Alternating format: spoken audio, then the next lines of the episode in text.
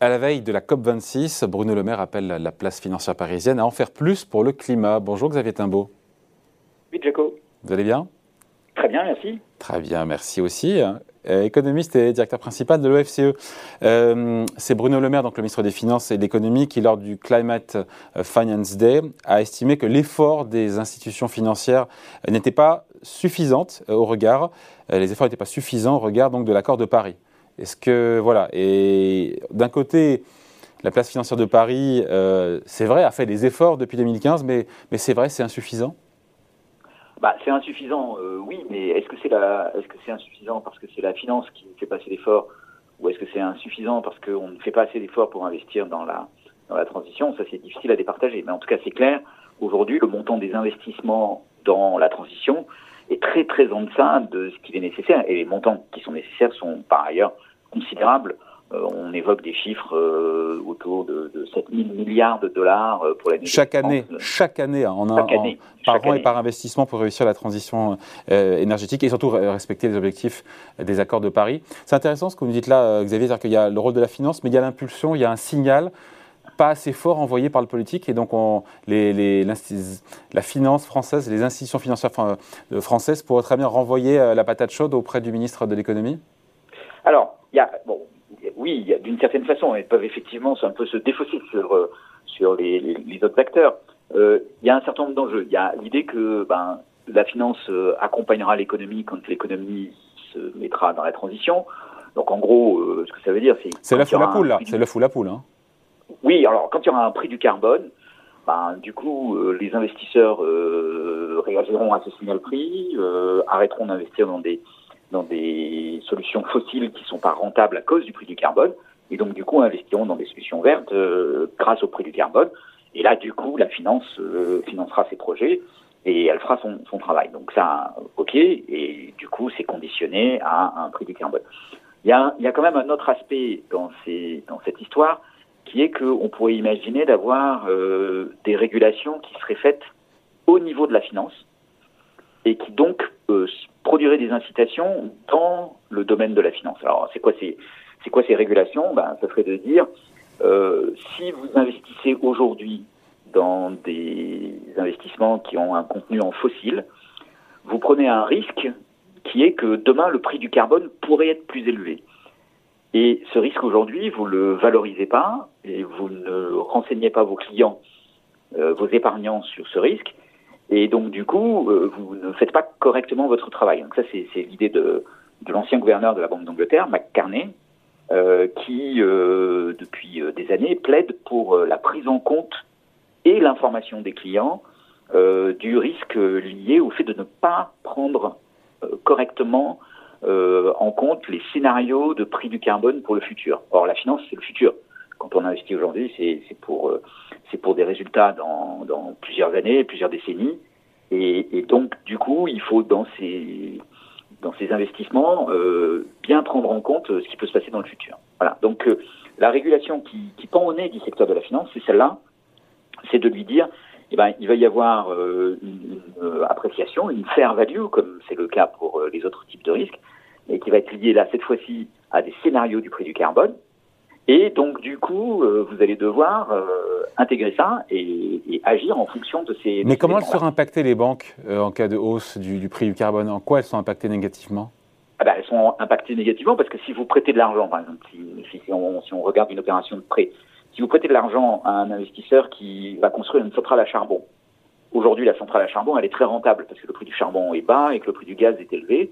Et donc, du coup, il y a une très bonne rentabilité. Donc, Mais un jour, elle ne sera plus vous pouvez dire, OK, cet investissement est très rentable, je prête à un taux très bas parce qu'il n'y a pas de risque. Mais euh, si dans 5 ans, le prix du carbone est à 100 euros la tonne, la même centrale à charbon qui, par kilowatt émet, euh, par mégawatt émet une tonne de CO2 à peu près, bah, va brusquement devenir euh, absolument non rentable. Et donc, du coup, en tant que banquier, vous risquez de vous retrouver face à un actif échoué, c'est-à-dire euh, un actif qui n'a plus de valeur, avec derrière euh, votre investisseur qui va faire défaut, et ça, ça va retomber comme, euh, comme prêt non performant pour, euh, pour la banque. Après, encore une fois, euh, Xavier, euh, l'idée c'est que enfin c'est une question, est-ce que la mobilisation de la finance est essentielle pour réussir encore une fois cette transition énergétique et respecter les accords de Paris? Quand on voit les montants, 7 000 milliards de dollars de financement, d'investissement chaque année nécessaires d'ici 2030 pour atteindre ces objectifs de Paris, euh, on se dit que les États seuls n'auront pas les moyens de le faire. Hein. Ah ben alors évidemment, les États seuls n'auront pas le moyen de le faire. Et puis en plus, ce qu'on ne dit pas, c'est que dans ces 7 000 milliards euh, d'investissements, c'est principalement de l'investissement privé. Il s'agit, euh, c'est pas des investissements publics, les investissements dans le système énergétique, les investissements dans les transports, les, investissements dans la rénovation des bâtiments.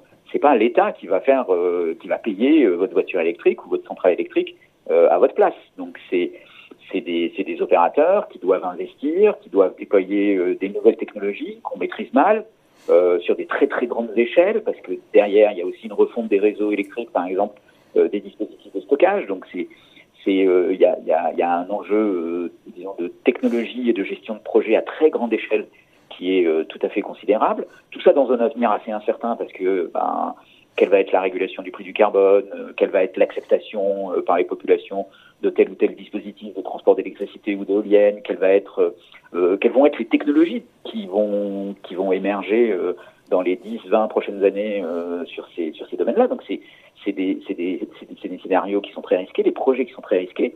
Ça, c'est le travail de la finance.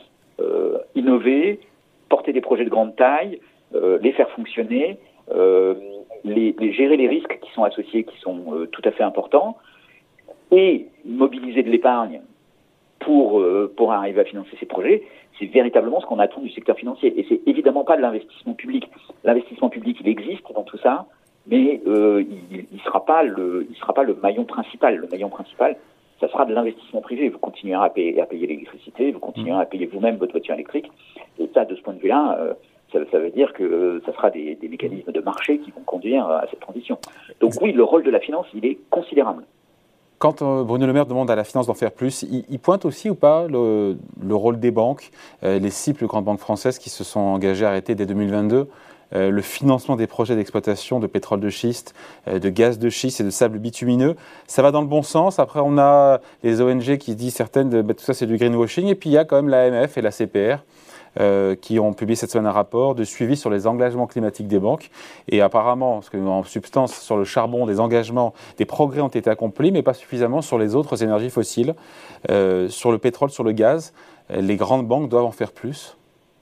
Bah, euh, elles vont elles vont devoir en faire plus. Alors il y a, deux points de vue qu'on peut avoir. C'est un point de vue, euh, disons, euh, les banques doivent montrer l'exemple et donc doivent donner des impulsions et passer des messages parce que ce sont des, des intermédiaires indispensables et qu'elles ont un grand un grand poids dans les décisions parce que quand une banque refuse de financer, bah, en fait les choses se font pas.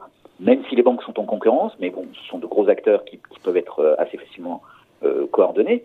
Donc ça, c'est un premier point de vue. Et puis il y a le deuxième point de vue qui est peut-être plus pragmatique et plus efficace, qui consiste à dire, mais comment se fait-il qu'une banque puisse investir dans le charbon, par exemple, aujourd'hui, dans le pétrole et dans le gaz, alors que on sait qu'en 2050, on aura, on aura, on devra avoir atteint la neutralité carbone nette, et donc que, euh, très probablement, ben, on pourra plus brûler euh, euh, du pétrole, on pourra plus brûler du gaz fossile et du gaz issus des sources renouvelables, du biogaz, et que donc en dehors de ces projets-là, ben, mettre de l'argent aujourd'hui dans quelque chose dont on sait qu'il ne pourra plus être possible à un horizon de 30 ans, parce que c'est maintenant un horizon très très court, ben, ça paraît invraisemblable. Et donc là, de ce point de vue-là, on se dit, ben, peut-être que les banques sont en train de, négliger cette dimension-là, et qu'il faut leur rappeler, les aiguillonner, peut-être aussi euh, poussés par des régulations qui vont les, les, les, obliger à calculer et à publier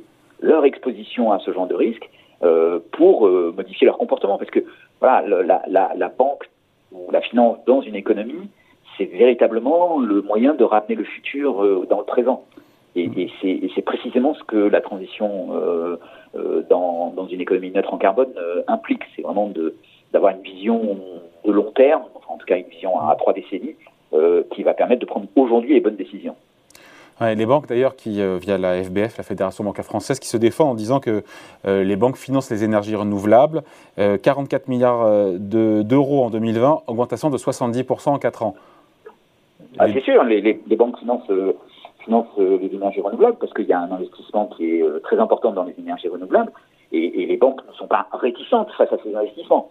Mais voilà, le, si on imagine le portefeuille d'une banque dans 10 ans ou dans 20 ans, effectivement, il n'y aura plus du tout d'activités liées aux fossiles, euh, parce que ces activités-là, elles sont, elles sont condamnées. Euh, et, comme elles sont condamnées, les banques ne peuvent pas prendre les risques qui sont associés. Voilà, merci beaucoup. Explication signée Xavier Timbo, économiste et directeur principal de l'OFCE. Merci Xavier. Merci David. Salut.